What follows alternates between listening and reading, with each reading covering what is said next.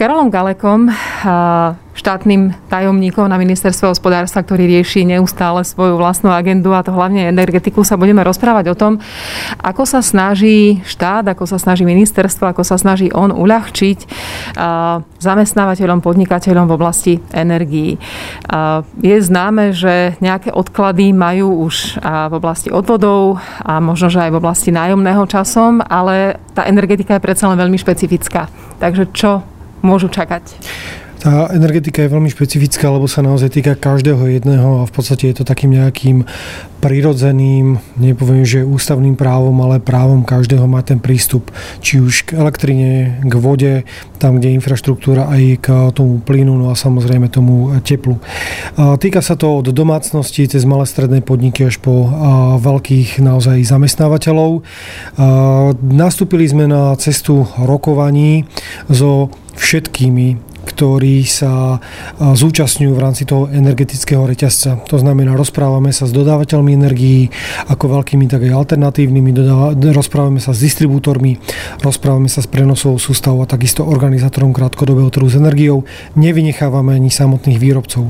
Našim zámerom je, aby naozaj po tej kríze, ktorá ja verím, že čoskoro skončí, nám ostal v tom reťazci rovnaký počet účastníkov, ako bol pred ňou. To znamená, aby nikto tých ľudí neskrachoval, nedostal sa do nejakých veľkých finančných problémov alebo existenčných, nedaj Bože, iba kvôli tomu, že nemá momentálne napríklad na zaplatenie faktúry za plyn, faktúry za nájomné.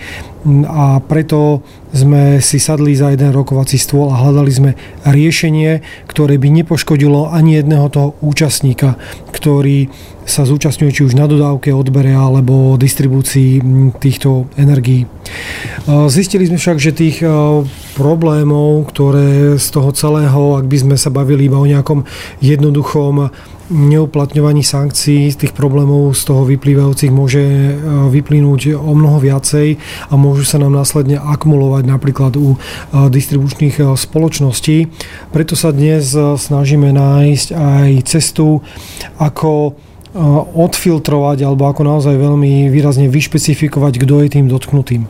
V prvom rade sme hovorili už aj minulý týždeň o tom, že by to mali byť ľudia alebo podnikatelia, ktorým sa znížili tržby napríklad o 40 A takisto hovoríme o tom, že ak aj dôjde k nejakému odkladu alebo odpúšťaniu, tak určite tam bude musieť prebiehať nejaké úročenie toho omeškania.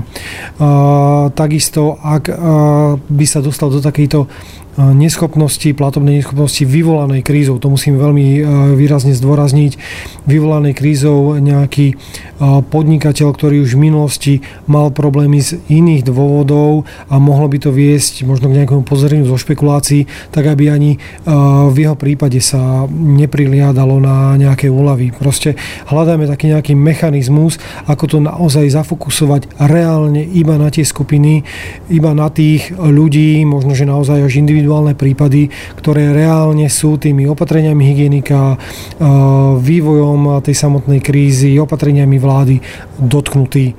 A týmto chceme dosiahnuť aj to, aby naozaj na tom konci tej krízy tých účastníkov ostalo čo najmenej a súčasne najmenej bolo aj tých dlhov, ktoré niekto bude musieť zasanovať.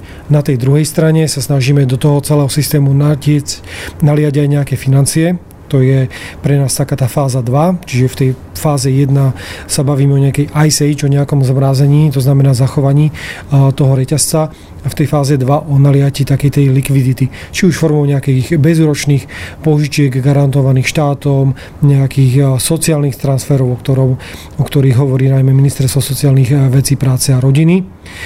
No a v tej tretej fáze chceme ošetriť tých, ktorí sú takisto dotknutí tou krízou, ale nie je možné takýmto jednoduchým spôsobom im finančne pomôcť. To znamená, že naozaj budú potrebovať možno, že aj nejakú systematickejšiu pomoc, možno, že aj nejakú legislatívnu.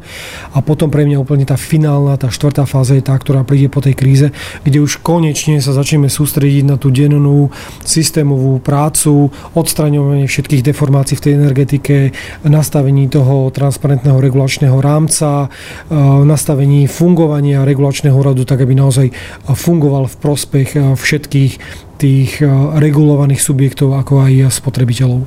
Ja sa chcem vrátiť ešte k týmto opatreniam v tej prvej fáze. Bude sa to diať pravdepodobne na základe žiadostí, ktoré tie firmy musia vyplniť a zaslať. A ako to odhaduje, že dlho potrvá vybavenie takýchto žiadostí, aby sme možno upokojili ľudí, že ak niečo nestihli, tak ešte stihnú a že keď teda niečo začnú podnikať, tak tá pomoc príde včas.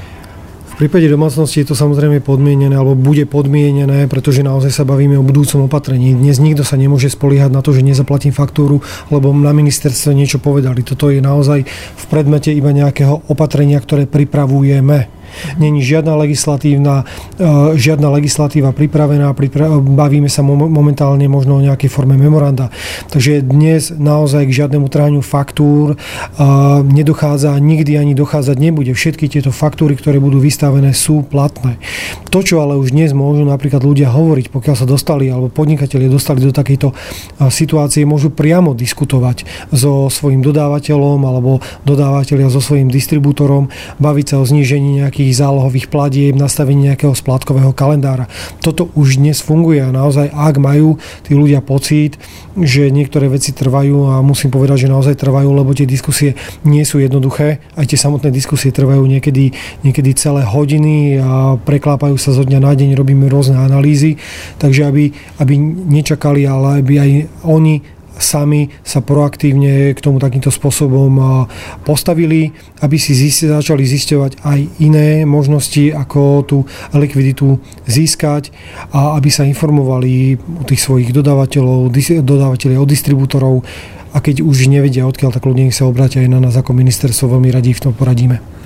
Čiže aj aktivita individuálna a aj pomoc ministerstva a štátu, to všetko dá dokopy spokojných a, a možno teraz na začiatku nešťastných aj rodiny, aj zamestnávateľov a podnikateľov, ale postupne tak, aby všetci boli spokojní, ako sa to vyriešilo. V ideálnom prípade by do tohto ministerstvo ani zasiahnuť nemalo, pretože potrebujeme ten reťazec zachovať na tej obchodno-odberateľskej báze. Toto je naozaj taká tá najlepšia schéma a bude to závisieť od toho, ako dlho tá kríza bude trvať. Samozrejme, Niektorí, nebavíme sa o domácnostiach, pretože naozaj tak, ako sa ukazuje na teraz, tak tie domácnosti majú veľmi vysokú tú platobnú disciplínu, takže u nich sa spolieham na to, že toto by bola možno taká nejaká posledná vec, k čomu oni pristúpia, že nebudú, e, nebudú platiť faktúry, ale naozaj e, vyzývam všetkých tej zodpovednosti, aby nikto nezneužíval túto situáciu na akékoľvek špekulácie. No a v prípade tých firiem oni takisto majú tie svoje možnosti, ktoré vedia využiť už dnes. Ďakujem veľmi pekne. Ďakujem aj ja. Pekný deň.